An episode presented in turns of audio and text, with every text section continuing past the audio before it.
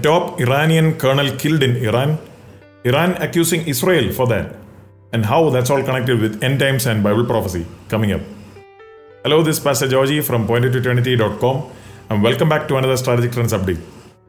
So, on May 22nd, a top IRGC colonel, Hassan Sayed Kodayari, was killed in front of his home in Tehran.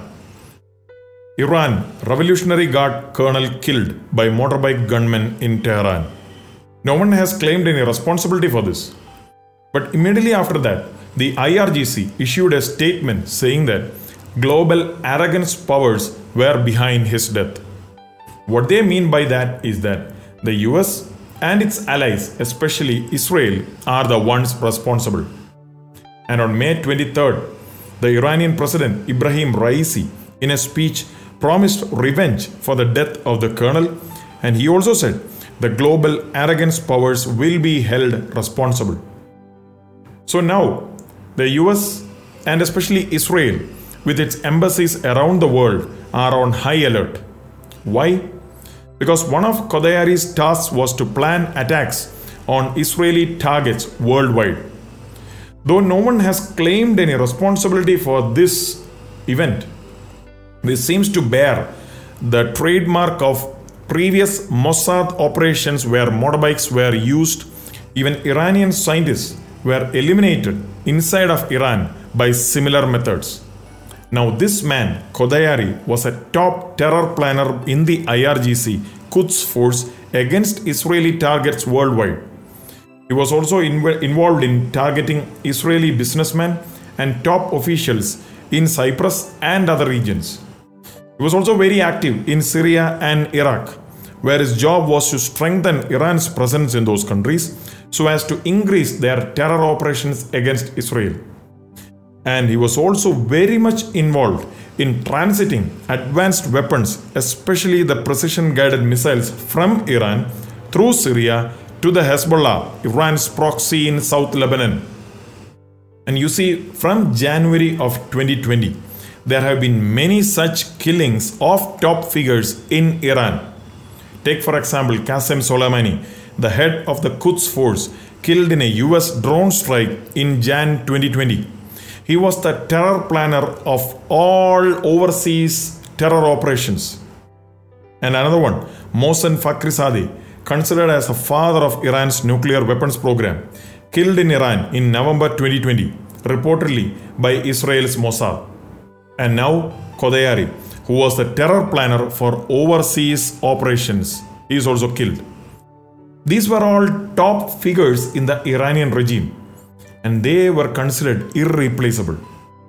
Of course, these kind of shadow wars have been going on for some time, especially between Iran and Israel.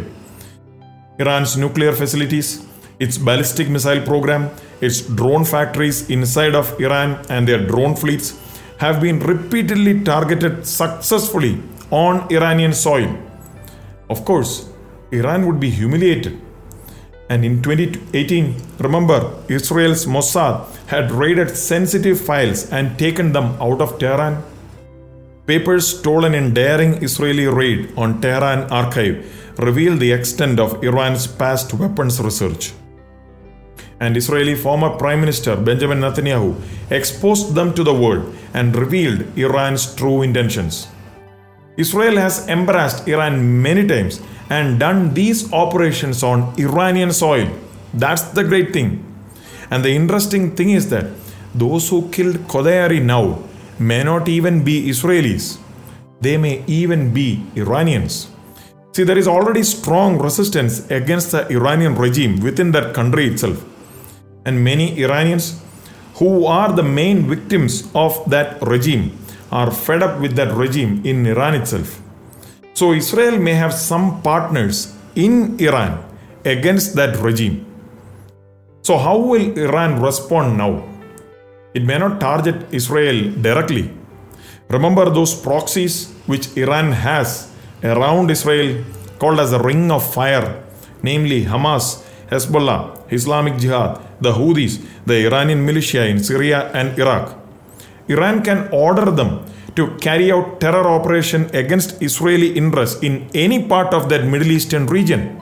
I mean, they may or they may not. because nothing is predictable in that region. So you as you see wars, rumors of wars and conflicts increasing especially with Israel as the focal point in the Middle East. Tensions could be further rising between Iran and Israel. And as the Bible describes that future group of nations involving Russia, Iran, Turkey, Sudan, Libya, etc., coming against Israel in that latter day coalition group against Israel, about which we read in Ezekiel chapter 38 and 39, and eventually God destroying those forces and rescuing his people Israel, that day is fast approaching.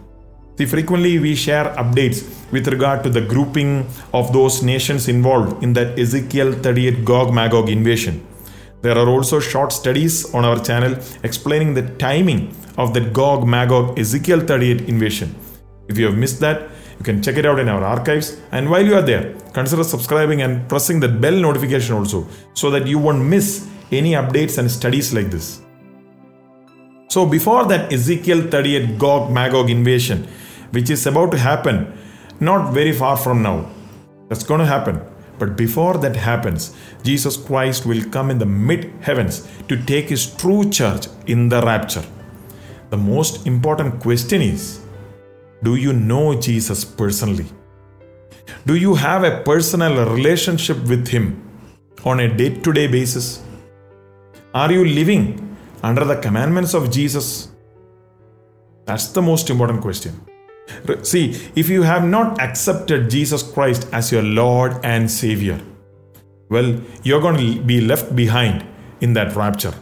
You will be left here on this earth to face that seven year tribulation period under the rule of the Antichrist. So take the time today. Would you commit your life to Jesus Christ today?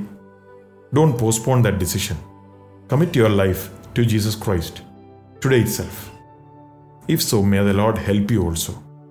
So, as we see all these events unfolding so fast, let's keep our eyes fixed on Jesus, knowing that any moment Jesus can come in the rapture event to take his true church. Amen. And remember, you have only one life. Make your life count for Jesus. God bless you.